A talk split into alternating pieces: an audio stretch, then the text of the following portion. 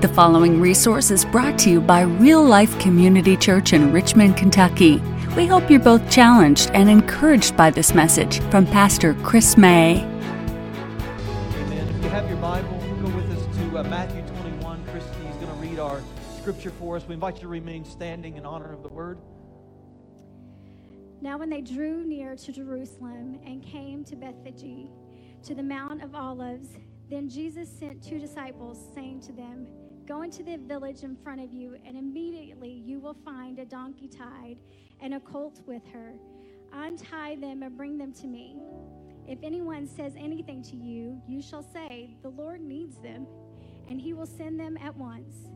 This took place to fulfill what was written by the prophet, saying, Say to the daughter of Zion, Behold, your king is coming, humble and mounted on a donkey on a colt, the foal of a beast of burden. The disciples went and did as Jesus directed them. They brought the donkey and the colt and put their cloaks, and he sat on them. Most of the crowd spread their cloaks on the road, and others cut branches from trees and spread them on the road. And the crowds that went before him and that followed him were shouting, Hosanna to the Son of David! Blessed is he who comes in the name of the Lord. Hosanna in the highest. And when he entered Jerusalem, the whole city was stirred up, saying, Who is this? And the crowd said, This is the prophet Jesus from Nazareth of Galilee.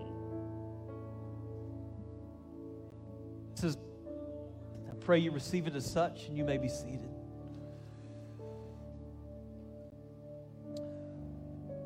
Well, when we are born into this uh, fascinating world, if we're born in a hospital, we uh, get a little bracelet that is put on our wrist, and this helps with identification, right? A lot of babies look alike, so we want to make sure that people can tell who we are. As we go through life, we have these things called fingerprints that are used to identify who we are.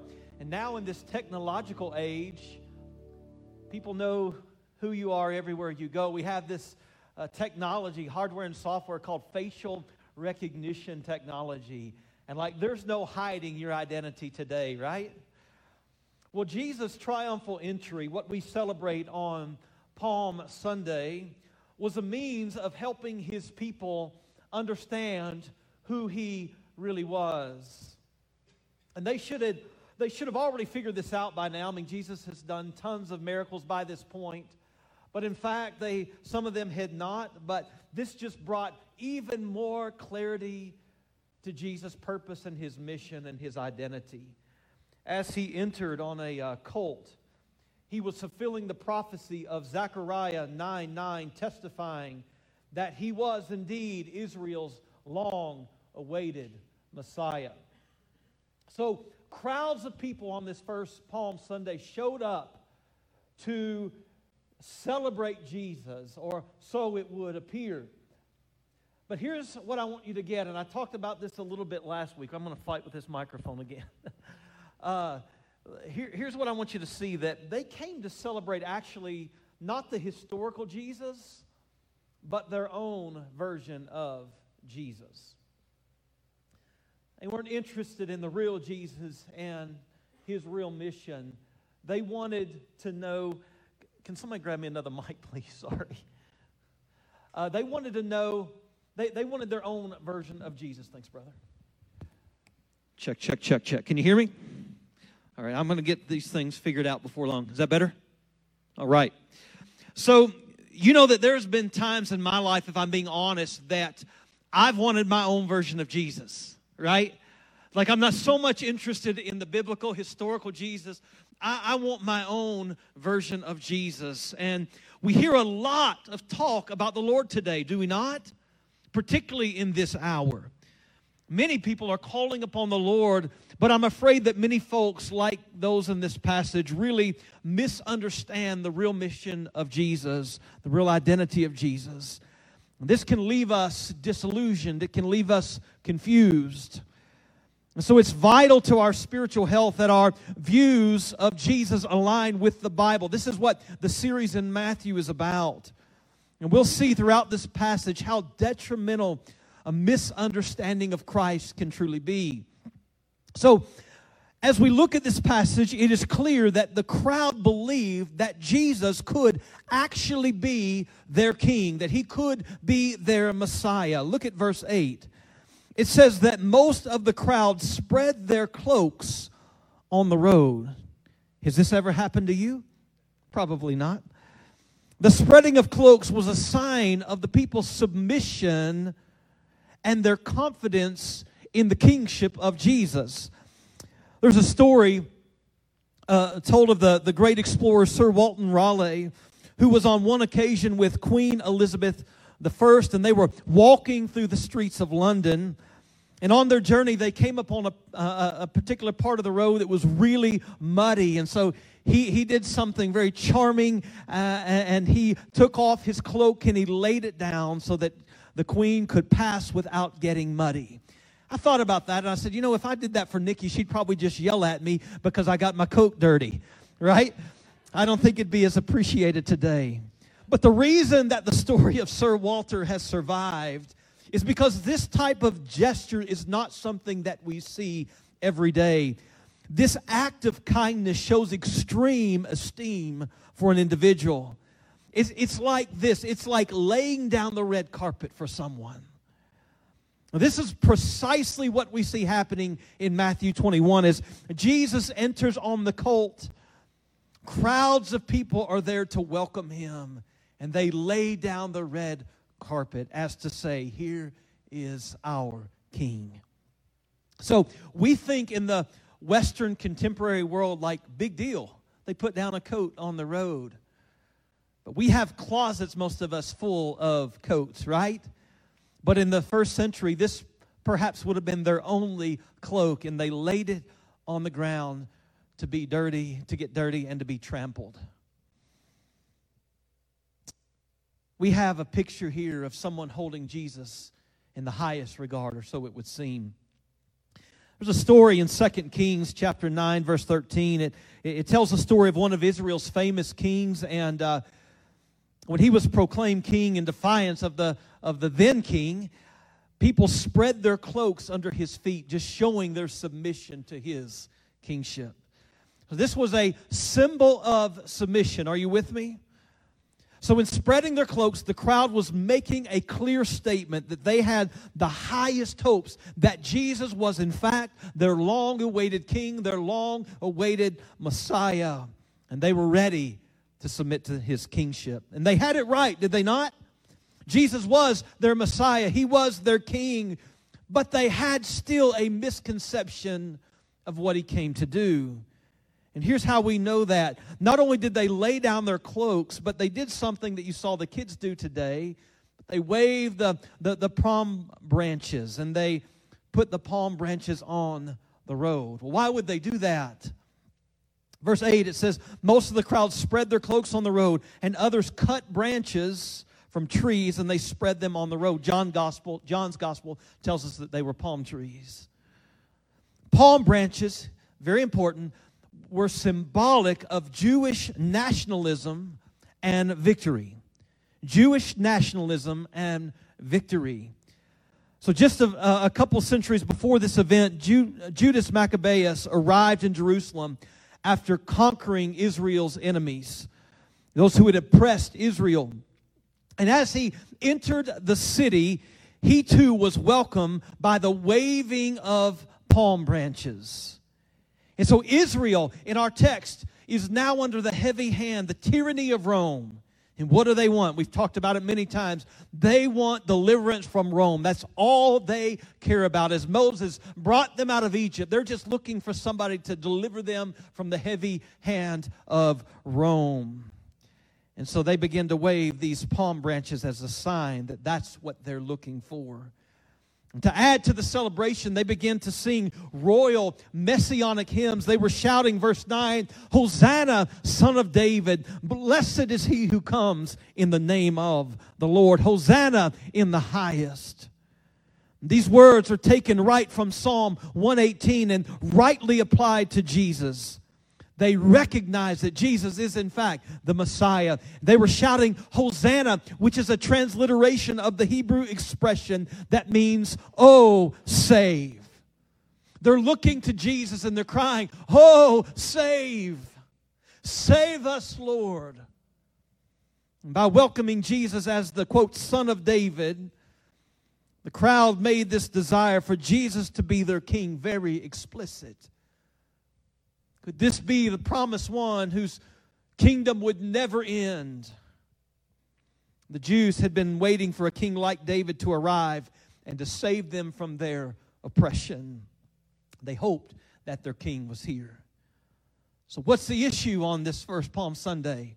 This all sounds good at, at first glance. It, it looks good, does it not? Well, there's an issue here because we know that Jesus came to Jerusalem not to be enthroned like David was enthroned by wiping out enemies, but by laying down his life, even for those that oppressed Israel. He would be enthroned by being hung on a cross at Calvary. It's not what Israel was expecting, nor was it what they wanted. Here's what I want you to see the people of Israel were willing to submit to Jesus, symbolized by the laying down of their cloaks, the, the waving of the branches, but they only wanted to submit to him on their terms. Does that not sound like the contemporary church? The crowds wanted a Savior. Who wouldn't? Now, this is why they shouted, Hosanna! But they wanted to be saved from Rome, not necessarily their sins. Israel wanted a king, but they wanted a warrior like David who would take out their Goliath, one who would rule with brute force, not one who would be hung on a cross. To be sure, Jesus in the end will come in power, in judgment, and social injustices will be made right. But in this triumphal entry, he came not to deal with Rome, but a much greater need, as we've talked about over the last few weeks. He came to deal with sin. And he came surprisingly to Israel, not just for Israel, but that through Israel, all the nations would be blessed. That's why we get to be here today as non Jewish people. And here's what I want you to see that once the crowd realized that Jesus' purposes did not align with theirs, they just walked away. As a matter of fact, some of them wanted him dead. Some scholars believe that many of the ones who were in the crowd on this first Palm uh, Sunday shouting, Hosanna, Hosanna in the highest, blessed is he who comes in the name of the Lord, were the same ones just days later shouting, Crucify him, crucify him, crucify him. Why? Because Jesus' purposes did not align with theirs. They wanted a Savior but they didn't want to surrender to his purposes. When Jesus didn't meet their demands, they were out. This is so relative to where we are today because so many people just talked about this last week, but I want to reiterate it and reiterate it because it's not just out there that there's a misconception of Jesus, it's in here. They don't want today the Jesus that asked you to forgive your enemies you don't want that version of Jesus, not the Jesus that asks you daily to take up your cross and to follow him. No, you just want the Jesus that's going to say, hey, uh, do what you want during the week, come to church on Sunday, everything's going to be okay.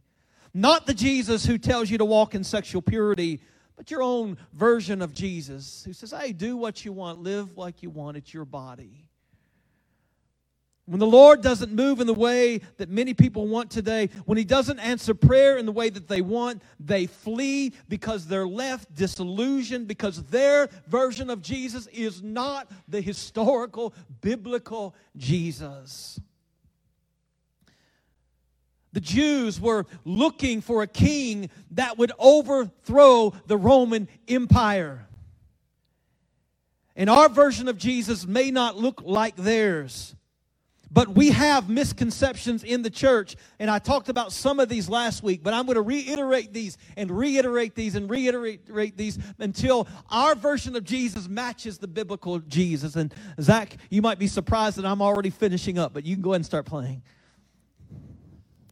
Don't get used to this. Zach's about to fall out in the Holy Ghost right now. uh, not the Holy Ghost, just pure shock, actually. Let me just give you some common misconceptions of Jesus in our culture. Number one, we have self help Jesus. Oh, this one's popular. Self help Jesus. This is what you hear, hear on many uh, Christian, quote unquote, television stations. Those who want to self help Jesus are looking for a Savior who will come alongside them and help them fulfill their wildest dreams. And if you just practice these principles, God will make your wildest dreams come true self help Jesus. They're not looking for a Savior who will put them on a path for God's mission. There are many pulpits that see Jesus as nothing more than a divine Dr. Phil or Oprah Winfrey. Come on, you know I'm telling the truth. That's why each Sunday you get a little motivational speech with just a little bit of scripture thrown in to make it seem spiritual. It's kind of a footnote, the scripture is. It's a self help Jesus, and then I shouldn't say this, but I'm going to, but Patriot Jesus. Patriot Jesus.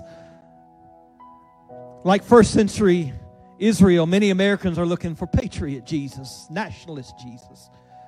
They're looking for Jesus that will further their political agenda. Oh, we've seen this in recent days. They're looking for Republican Jesus or Democrat Jesus but can I just stress to you again that Jesus is neither Republican nor is he Democrat. And he's not just for America, by the way, he's for all the nations of the world. Yeah, he, he doesn't fit into a, turn, a two party system. He doesn't fit into a democracy. it's a monarchy. And uh, he, he is king. Amen? Patriot Jesus. Then there's one of the real popular ones become very popular over the last two centuries. Bellhop Jesus. And if you don't know what a bellhop is, you, you can call him vending machine Jesus. This is the version of Jesus where he's always on standby, just waiting to fulfill every little need you have. And it's kind of like you just put a coin in the vending machine and you say, Jesus, I'll take H3, and today here's my blessing. I did this, I paid my tithes, I went to church, I did this, so you owe me this. Boom, I'll take this bellhop Jesus. Clap your hands, ring the bell. Here he comes. Then Tempur-Pedic Jesus. Tempur-Pedic Jesus. When we moved to Kentucky, we bought a new mattress. And uh, when you lay in a mattress on a store, you can't really tell. It's kind of weird to lay in a mattress uh, on a mattress in a store, right? And so I just, I don't want to lay there long and really see if it's comfortable. I'm like, yep, that's good. Like people are looking at me as I'm napping in a, the middle of a store. And so we bought a mattress, Nikki and I, and, and for a few weeks it seemed okay, pretty good, but it didn't take long. Outside of where we could send it back, of course, we figured out this is not the mattress for us. I mean, my back is hurt. I wake up in the morning, uh, it's, it's been hard to sleep. Woe is me, right? First world problems. I couldn't afford a new mattress, the one I want. I wanted a Tempur-Pedic. But now they make Tempur-Pedic mattress toppers. Uh huh. And just this last week, folks, if I see more rested today, we got a we got a mattress topper, and even we paid just a little bit more, and it's got a cooling topper on it. It's comfortable. It's comfortable. Tempur-Pedic Jesus is what we want. You know what we want? This is the version of Jesus where he exists only to make my life more comfortable. We don't want the Jesus who said that we will go through tribulation, John 16 33. In this world, you will have tribulation. We don't want the Jesus who says we'll be persecuted for our faith. We don't want the Jesus who said we'll grow through our trials. No, we want the Jesus who says to, who will take all our cares and troubles away, where we can just kind of sit back and coast through life. And then there's finally Lifeline Jesus. Oh, he's a popular Jesus. Lifeline Jesus. You remember uh, what, what was the show? Who Wants to Be a Millionaire? Remember the Lifeline? And, and you, you got a phone call, right? You could call anybody. I don't know why nobody ever called me. Lifeline Jesus. Here's, here's what it is Jesus, leave me alone. Don't tell me how to run my life. I'll call you when I'm in trouble. And when trouble comes knocking at your door, you're back in church, you're back in the Bible, you're back in prayer. Man, you are a holy roller for about three days. And then when your situation is worked out, you're right back doing what you used to do. Lifeline, Jesus. And this is what we now see. Multitudes of people want Jesus not for who he is, but they want their own version of Jesus. Their own version of Jesus. So, your version of Jesus may not match the historical Jesus, but can I just close by saying that the historical Jesus is so much better than any version you could conjure up in your mind.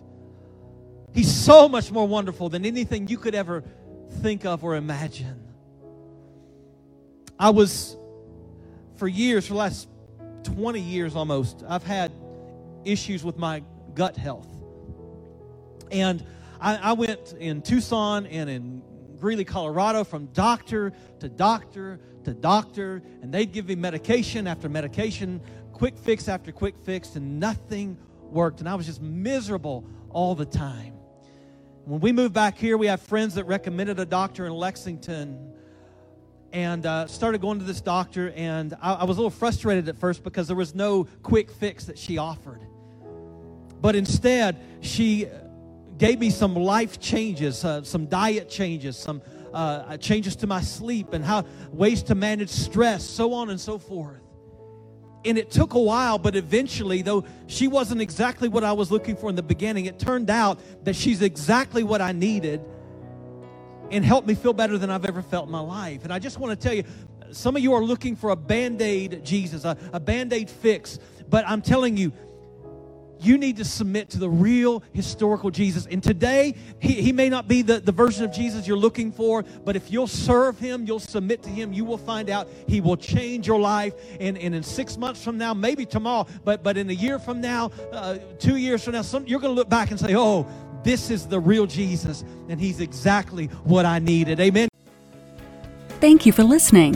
If you'd like to know more about how you can have a relationship with Jesus Christ, or if you have questions about our church, you can email us at info at myrealchurch.org. Real Life Community Church is located at 335 Glendon Avenue in Richmond, Kentucky. We invite you to join us for worship Sunday at 10:45 a.m. or Wednesday at 7 p.m. Visit us online at myrealchurch.org.